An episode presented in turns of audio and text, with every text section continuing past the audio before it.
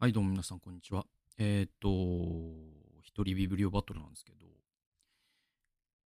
あのね、ほんとね、何やろうかなっていうのは結構ね、3択ぐらいで迷ってたんですよ。今回は一番迷いましたね、今まででね。で、まあ、面白い本はもう、引きも切らないというか、いくらでもあるんでね、あの、なんだろう、それに困るってことはまずないんですけど、次は何なの割となんかタイミングとか、あとなんかその自分の中の熱量みたいなのとか、なんかそういうので、いつどの本を紹介するかっていうのを結構、毎回なんか、うーん、どっちかなみたいな。なんか2択ぐらいでいつもなんか迷ってる感じなんですよね。うん。で、まあほんと今回悩んだんだよ。で、えっと、結果、まあまあタイトルにもあるように、クイアサイエンスっていうですね、この本かなって感じで選びました。うん、未だだからそれで良かったのかとかわからないですね。うん、で、いくつか理由があって、その、まあ面白さで言えばもうぶっちぎりに面白いんですよ、この本。僕の中ではね。で、多分こ、今年一かもしんないなっって感じは、わかんない。ちょっと他にあるかもしれないけど、でも、いやー、1位かもねって感じの面白さなんですよ。うん、で、だけど、他でどこでも紹介する機会ないなって思ったんだよね。で、いくつか理由があって、プレミアム放送で今までだったらやってたと思うのね。それは、その、まずトピックが、まあ、クイアっていうのは、その、性的少数者のことを指すっていうことからわかるように、まあ、ある種、その、えーと同性愛とかねそういったことを扱う内容なんで今までだったらもう間違いなくこうプレミアムに放り込んどきゃ自由に話せるっていう その怖い人々に見つからなくていいから。えーだけどなんかちょっとあるその出来事内容は言えないですけどがあっってからちょっとこれはプレミアムでやってる場合じゃないのかなとか思い始めたんですよ。うんで、一般放送でちゃんと真正面から、うん、まあね、荒いだってことも言っていかなきゃいけないし、そうそうそうそう、その、同性愛擁護の発言を僕はしていくことを神様から使命として受け取ったんですよ。うん。で、ね。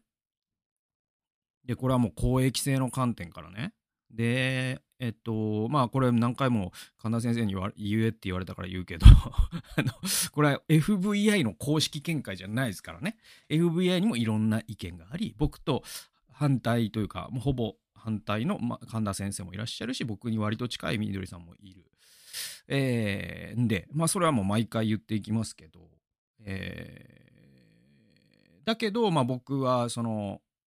うんと、まあ何度も言ってるように、えー同性愛の荒いですし、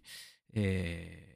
同性婚に賛成ですし性の多様性というのは神からの賜物でありそれを強制しようというのは N バスのような動きっていうのはやはり僕は人権の観点からは到底賛同できない。そして福音にも反すると思う。まあ藤本先生がおっしゃってる通りですよね。でえーっとでね。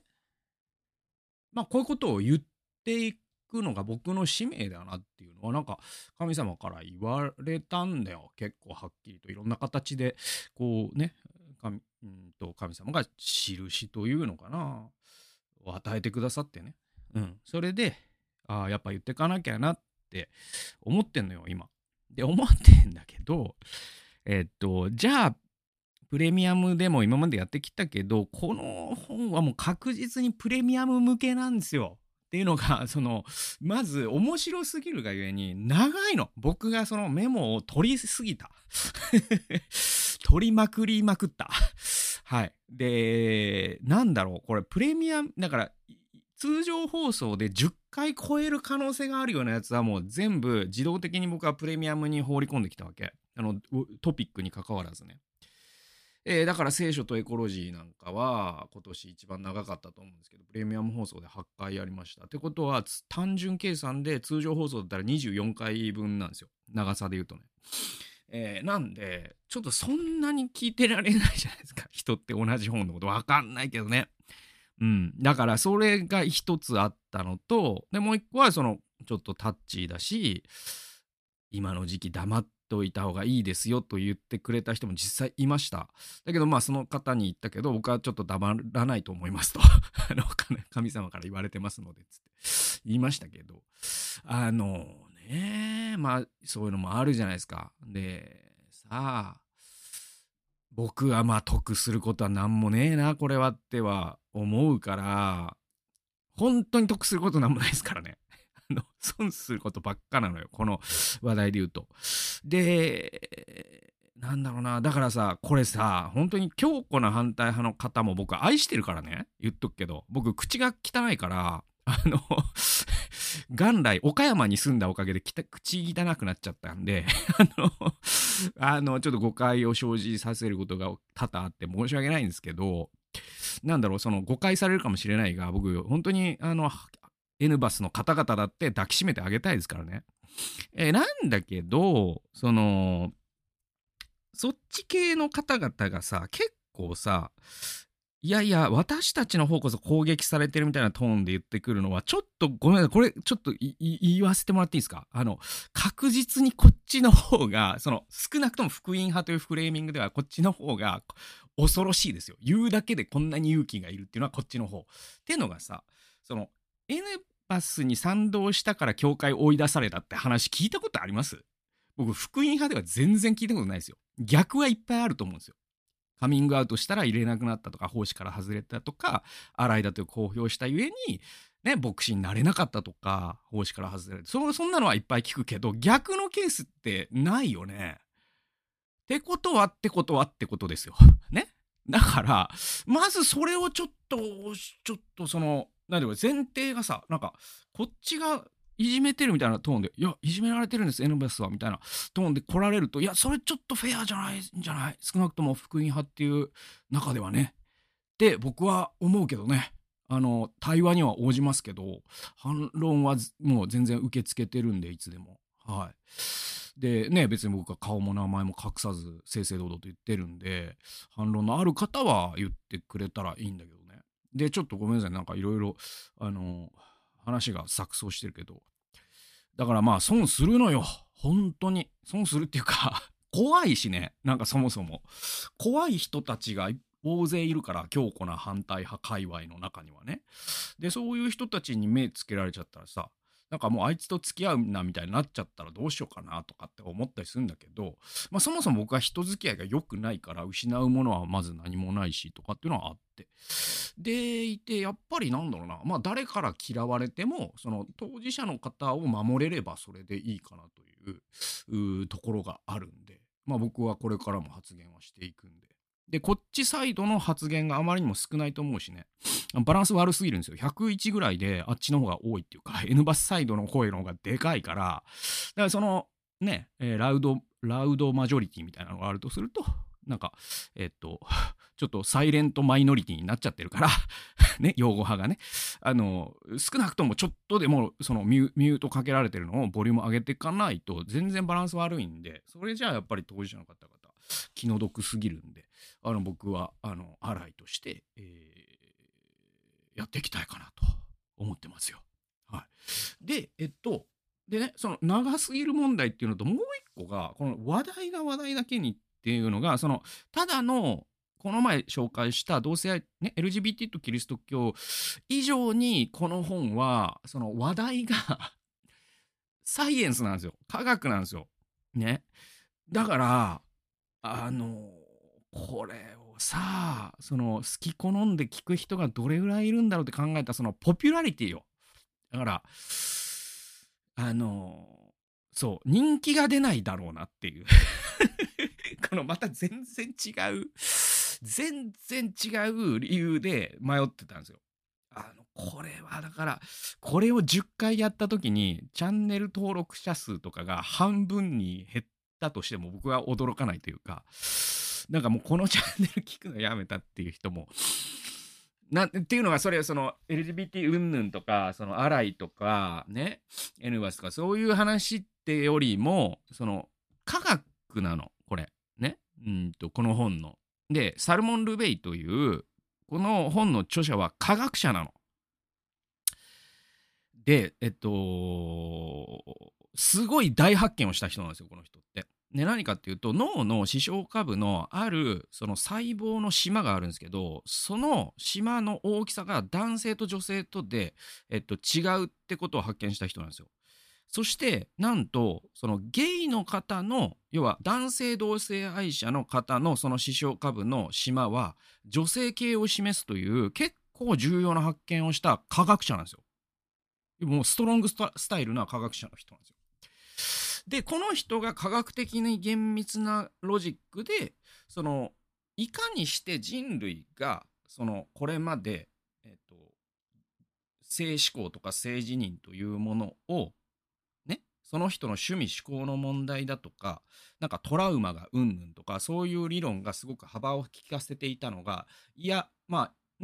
何度も僕言ってるけど WHO が性自認性思考は選ぶことができるものでも変えることができるものでもないわけだからいかなる意味においても治療の対象ではない。左利きとか天然パーマとかと一緒だよと言ったわけ。これ93年に言ってるからね。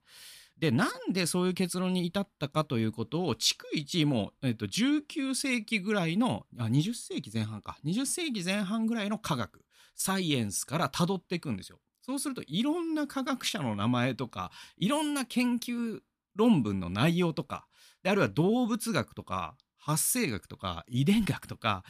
そういった話がもう連綿と続く本なんですよ。ね？もう聞くのやめてるの人いると思うんですけど あのだからちょっとその大学の講義じゃないけどそういう感じになった時にどれぐらいの人が聞いてくれるのかなっていうのはあるんだけどでもさまあ僕がなんでこの本をこれだけ面白いと思ったかというとやっぱり僕10位でねあの生理学とか発生学とかね内分泌学とか遺伝学とか動物行動学とかまあそういったこうある種周辺知識があるんですよ。でその周辺知識を持ってこの本を読んだ時にバチンって面白いんですよ。めちゃくちゃ面白い。そのその LGBT 云々を除いても面白いんですよ。こう要はサイエンスって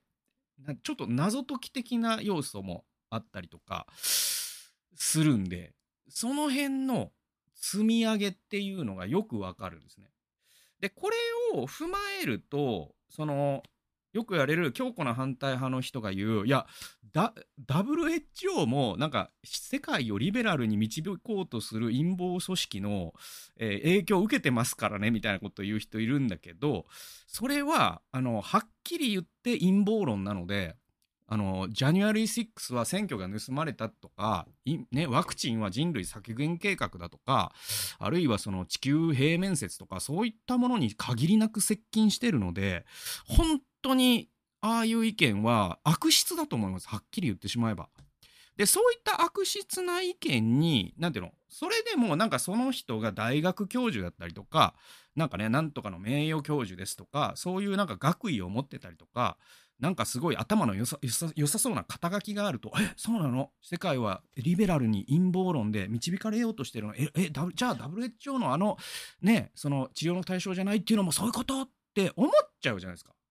だけどちゃんとなんでその結論に至ったのかっていう科学って結局そのピアレビューと反証可能性っていうトマス・クーンという人が言ったですね科学のプロセスっていうのがあってその自然科学のプロセスを経てその結論に何で至ったのかっていうのを一歩一歩階段を上っていくということを疑似体験することでその WHO がなんか政治的な理由からそんなこと言ってるわけじゃないってことがちゃんとわかるんでなんかこういったことをうん結構共有するのは大事かなと思って。で多分こんなことができるのはあの本当口はばったいですけどキリスト教会で僕だけかもしんないなと思ったの。まあその10位でさ進学の本とかもずっと読んできてさね？でいてその立場上さこれを言ったから首が飛んだりすることもないっていう。なんかそのまあ守るものがあまりないんでね僕はね。だからなんか俺が言わなかったらダメだなっていうもののを優先しました。なんかその人気が出る出ないとか長さが適切かとかその僕が得するか損するかそういうのよりもやっぱ自分が明日死んだ時にこれやっときゃよかったなと思わない度合いで言うとこ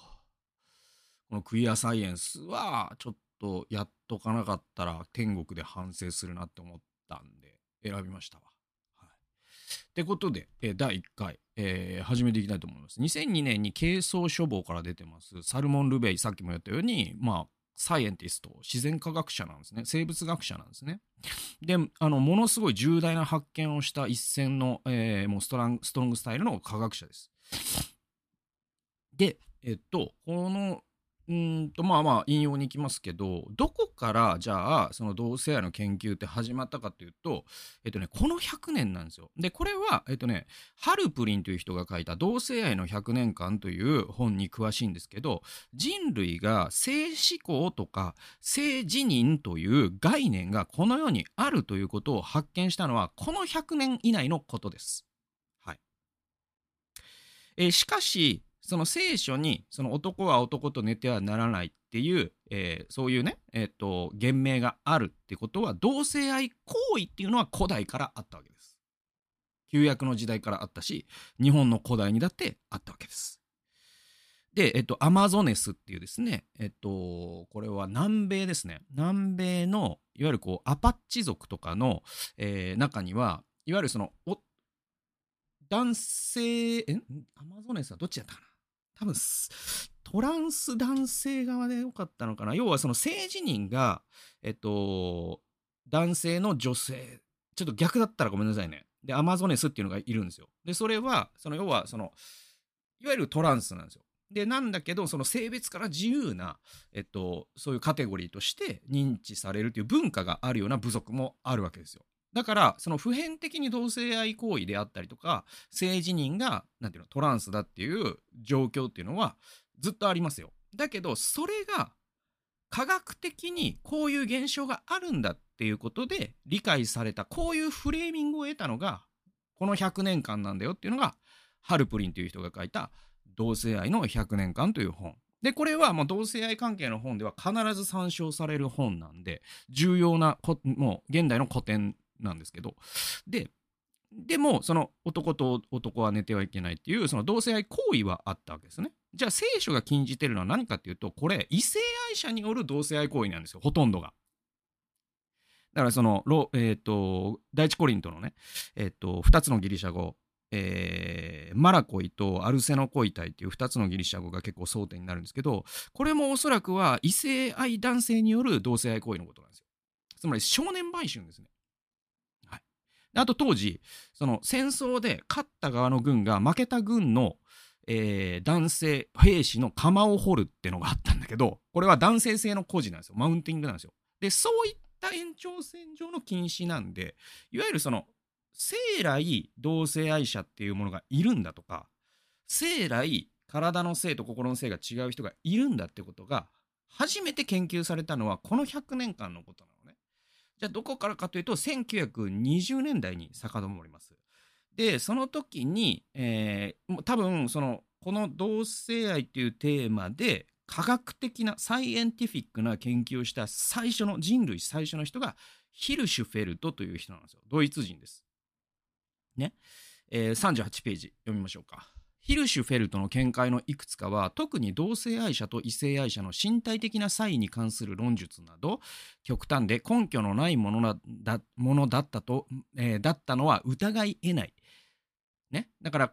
この何て言うのかなえっ、ー、とヒルシュフェルトという人の研究は今から考えたらちょっと何て言うのか極端だし根拠もなかったっていうのはそうなんですよ。だけどね、ルベイさんは、えー、このフィルシュフェルトを、すごく評価してるんですよ。ね、読みましょう。しかし彼の理論の別の側面はもっとよく持ちこたえた。口述の章で我々はもっと近年の研究を議論して第三の性という考えをもう一度取り上げることになる。ここでは私のヒルシュフェルトへの思いだけを述べておくことが適切だろう。それは彼の人間性、考え方、そして彼が掲げた大義に対するここ心からの惨憺、ね、えー、称賛の心であると。だからフィルシュフェルトは今の科学で言えば間違っていたが彼は第三の性というものがあるという仮説を初めて立てた人なんですね。それまでは何度も言うけど同性愛行為もあったんだけどだけど人間はすべからく男性と女性で生まれてくるという前提をね19世紀までの人類はほとんど全ての文,、ねえー、文明で受け入れてたというかそれが公式見解だったわけですね。だから第三の性なんてものがあるってことは考えたこともなかった。誰も。しかしフィルシュフェルトというドイツの科学者が初めてその仮説を立てたんですよ。で、ちなみにこのフィルシュフェルトはどうなるかというと、実はぶっ潰されるんですよ。どうや、誰にぶっ潰されたと思います？まあ、勘のいい人はわかると思うんですけど、ナチスですよ。だからナチス以前のドイツではこの彼の研究は要は黙認されてたというか許容されてたんですけどナチスになって一気に彼はもう何て言うのかな公職追放みたいな形で、えー、バンされる社会から。えー、理由は何か、え、っとね、皆さんね、ナチスってね、ユダヤ人を虐殺したって思ってるじゃないですか。もちろんそうなんですよ。で、それはもうね、人類最大の、なんていうのかな、虐殺だしね、700万人。えー、それはもうね、あの、ホロコーストの記念館に行ってください。そして学んでください。僕も行きたいです、いつか。ね。えー、なんだけど、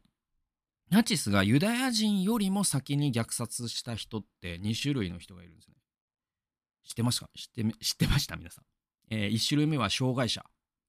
ナチスは最初に障害者を殺しました。えー、次に同性愛者も殺しました。なぜか、優勢思想という思想で考えると意味がわかります。優勢思想って何かっていうと、人類というのは最終的に進化論に基づいて適者適者生存の原理に、ね、基づいてより完璧な人類の種が残るように歴史は導いているという前提を彼らは持ってた。これが優勢思想ね。そうなると、障害者の遺伝子っていうのは駆逐しないといけないよね。だから、まず、障害者を処理する工場をナチスは作りました。で、同性愛者。これも、要は、種を残せないという理由で、まさに杉田水脈ってナチズムに賛同してると僕は思うんだけど、要はその杉田水脈という議員はですね、えー、同性愛者は子供を残せないから生産性がないって言ったよね。俺一生忘れねえからな、これ。本当にマジでみんな忘れてるけど。マジで俺はこれを一生忘れない。で、そして、えー、彼女はその優勢思想に無自覚に多分彼女は優勢思想なんて言葉知らないかもしれないけど、優勢思想に賛同してるわけ。で、この優勢思想に、えー、基づいて、えー、ナシスは同性愛者を殺していきました。そして同性愛を支持する人たちを公職から追放していきました。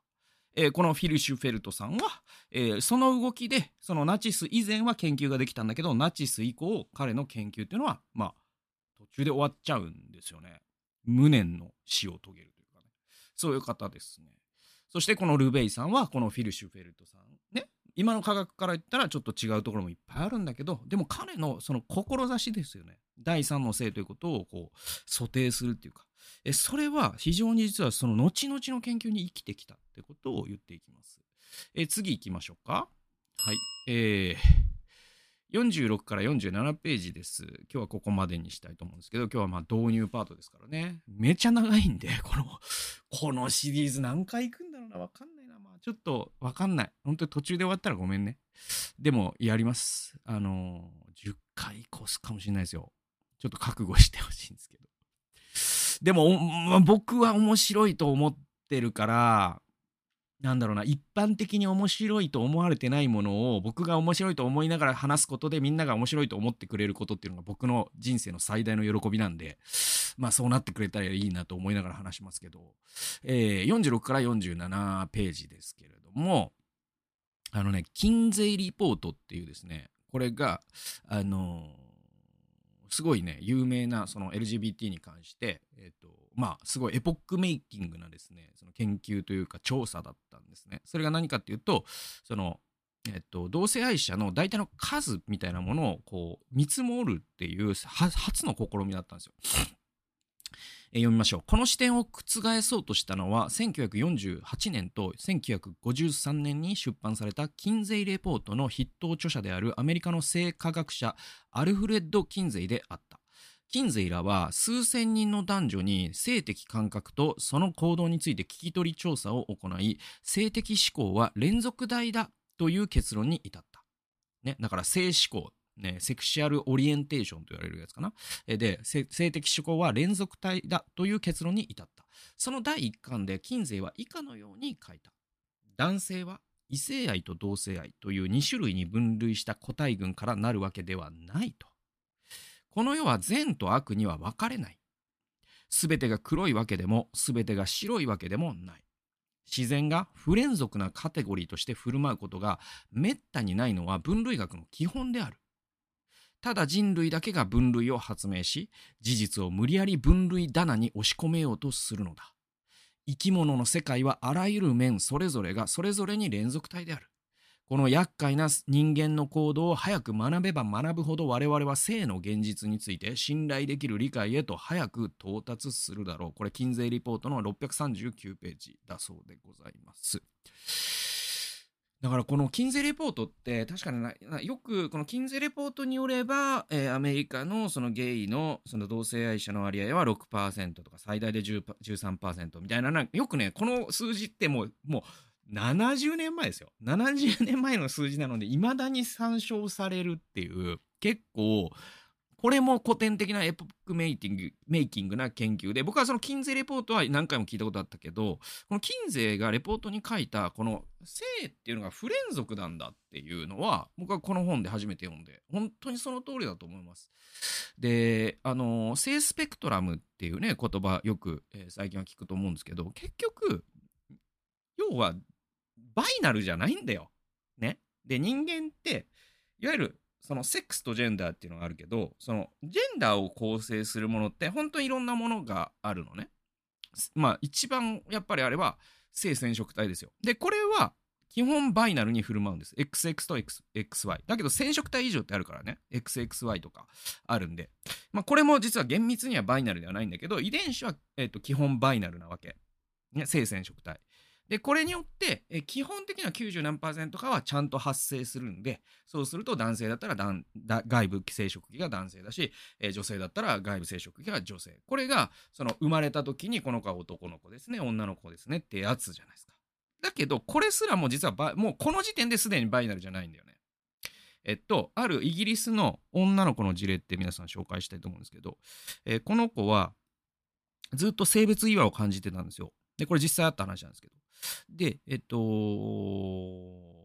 ズボン履きたい、ね、スカート履きたくないとか、ボールで遊びたい、ね、おままごとしたくないとか。でも両親は、まあ伝統的なイギリスの家庭でしたから、女の子らしく育ってほしいと思って、スカート履くんだよとか、こういう言葉遣いするんだよとかって言ってきた。だけど、思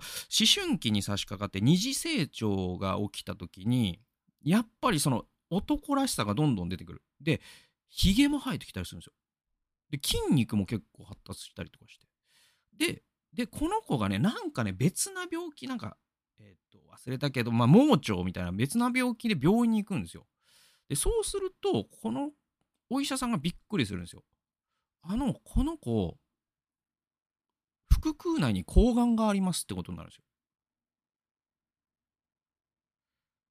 で、外部生殖器は女性系を示してるから女の子だと思われてきたんだが、じゃあこの子って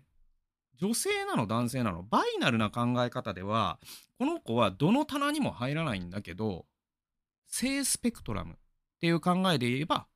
我々みんなが真っピンクでも真っ青でもなく、限りなくつながる、ね、紫のグラデーションのどこかにいるってことをが多分性スペクトラムっていう考え方なんですよ。真っ青な人も、えー真っ赤な人も、まあ、いるかもしれないが、ほとんどおらず、どこか、まあ、でも、あの結構その遺伝子っていうのはでかいんで、大体二方性を示すのは間違いないですよ。ね、男性はちょっと青紫に山があって、女性は赤紫に山がある。だけど、この子みたいなケースって多分真ん中ぐらいに入るんですよね。でこの子は確かその睾丸を取り出して女性になったんじゃなくて男性として生きていくことに決めたでよかったと思うんですけど顛末はね。だからその人間ってさ本当にそういう人、えー、物事を二分法で考える癖があるんでね。善と悪とかさキリスト教とそれ以外とかさね、えー、我々対彼らね。えっ、ー、とディープステート対光の騎士とかね ででそれやっちゃうと物事をやっぱりちゃんと把握できないのよで中間の集まりなんで世界っていうのはこれが自然科学をやった人はよくわかると思うのよで僕もよくわかるのよ。で自然って二分法であるものってほとんどめったにないんです。で性スペクトラムも同じなんです。でそういうふうに考えていくと我々はもうちょっと楽に物事考えれるよねと。で藤本充先生が僕が以前紹介したね講演の中で言ってたけどあのさあれ要はその強固な LGBT 反対派の人がよく言う創造の秩序っていうのがあるんですよ。でそれが聖書の、えーと、創世記の1章とか2章の「男と女に神は作られたと書いてあるではないか」ってやつ。だけど、まあ、藤本充先生はまずあれって文学的には詩なんですよね。文学ジャンルまあこれいろんなあの詩と神話っていうのがあるんですけど、えーと、1章と2章では文学ジャンルが明らかに違い1章は詩寄りだって言われてるんですよね。ポエムですね。でそうで韻を踏んでたりとかですよね。リズムがあったりですよね。であれってさどう詩かっていうと夜と昼とか月と太陽とか陸と海とかね魚と鳥とかそういう対比じゃないですか。で最後に男と女が来るんだよね。だけどさあれがさそうでなければならない科学的事実だとあれをさね、あの押し通そうとすると何が起こるかというとその人にとって夕方とか朝焼けとかあっちゃならないことになるわけ。夜と昼って書いてるじゃないか。だけどさ、あるじゃん。海岸とかあっちゃいけないわけ。海と陸って書いてるじゃない。なんか、海でも陸でもない。なんだこれは。潰してしまえ。こんな人はいないわけよ。だけど、人間の性スペクトラムに関してこれをしようとしてるのが僕はやっぱりその、強固な反対派の人たちだと思うんで、やっぱり僕はちょっと問題かなって思うんだけどね。あの、議論は受け付けますよ、いくらでも。はい。そんな形で、えー、第1回クイアサイエンスお送りしていきました。第2回に続いていきます。最後まで聞いてくださってありがとうございました。それではまた次回の動画及び音源でお会いしましょう。さよなら。